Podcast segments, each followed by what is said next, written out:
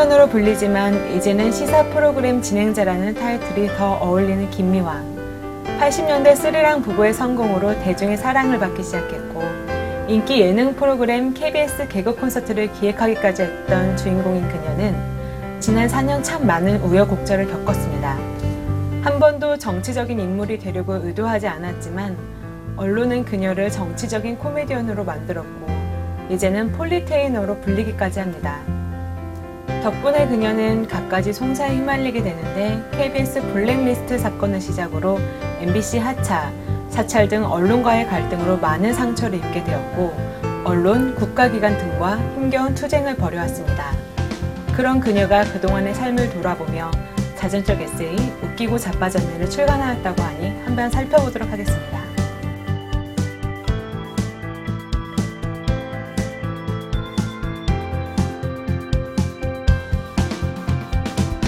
이 책은 그간의 소송 과정을 중심으로 당시의 신경과 CBS 김미아의 여러분을 통해 다시 시사 프로그램 진행자로 복귀하기까지의 과정, 그리고 그녀에게 늘 힘이 되어주는 남편과 사람들의 이야기를 풀어낸 고백입니다. 여기에 경기도 끝자락에 위치한 시골에서의 생활, 순학지의 프로젝트라는 이름으로 진행 중인 복합 문화 공간의 기획과 제작에 대한 이야기도 소개합니다. 그녀가 기획하는 복합 문화 공간은 동네 사람들은 물론이고 놀러 오는 사람들을 위한 일종의 사랑방입니다. 도시 생활에 지친 사람들과 현재 삶의 속도를 줄여가면서 문화도 나누고 차도 마시고 음식도 나누는 공간이 될 거라고 하네요. 저는 지난 5년 동안에 제가 겪은 일들에 대해서 그냥 그 일기 쓰듯이 조금 털고 뭔가 새 출발을 하고 싶다라는 생각을 일단은 했고요.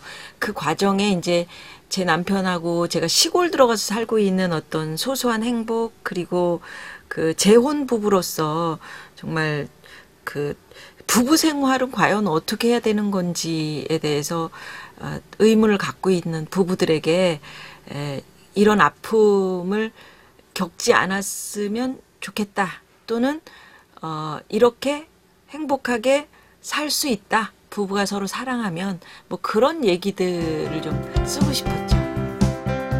그녀의 글을 읽고 있으면 지난 4년의 시간이 참 힘겹고 치열했을 거라는 생각을 들게 합니다.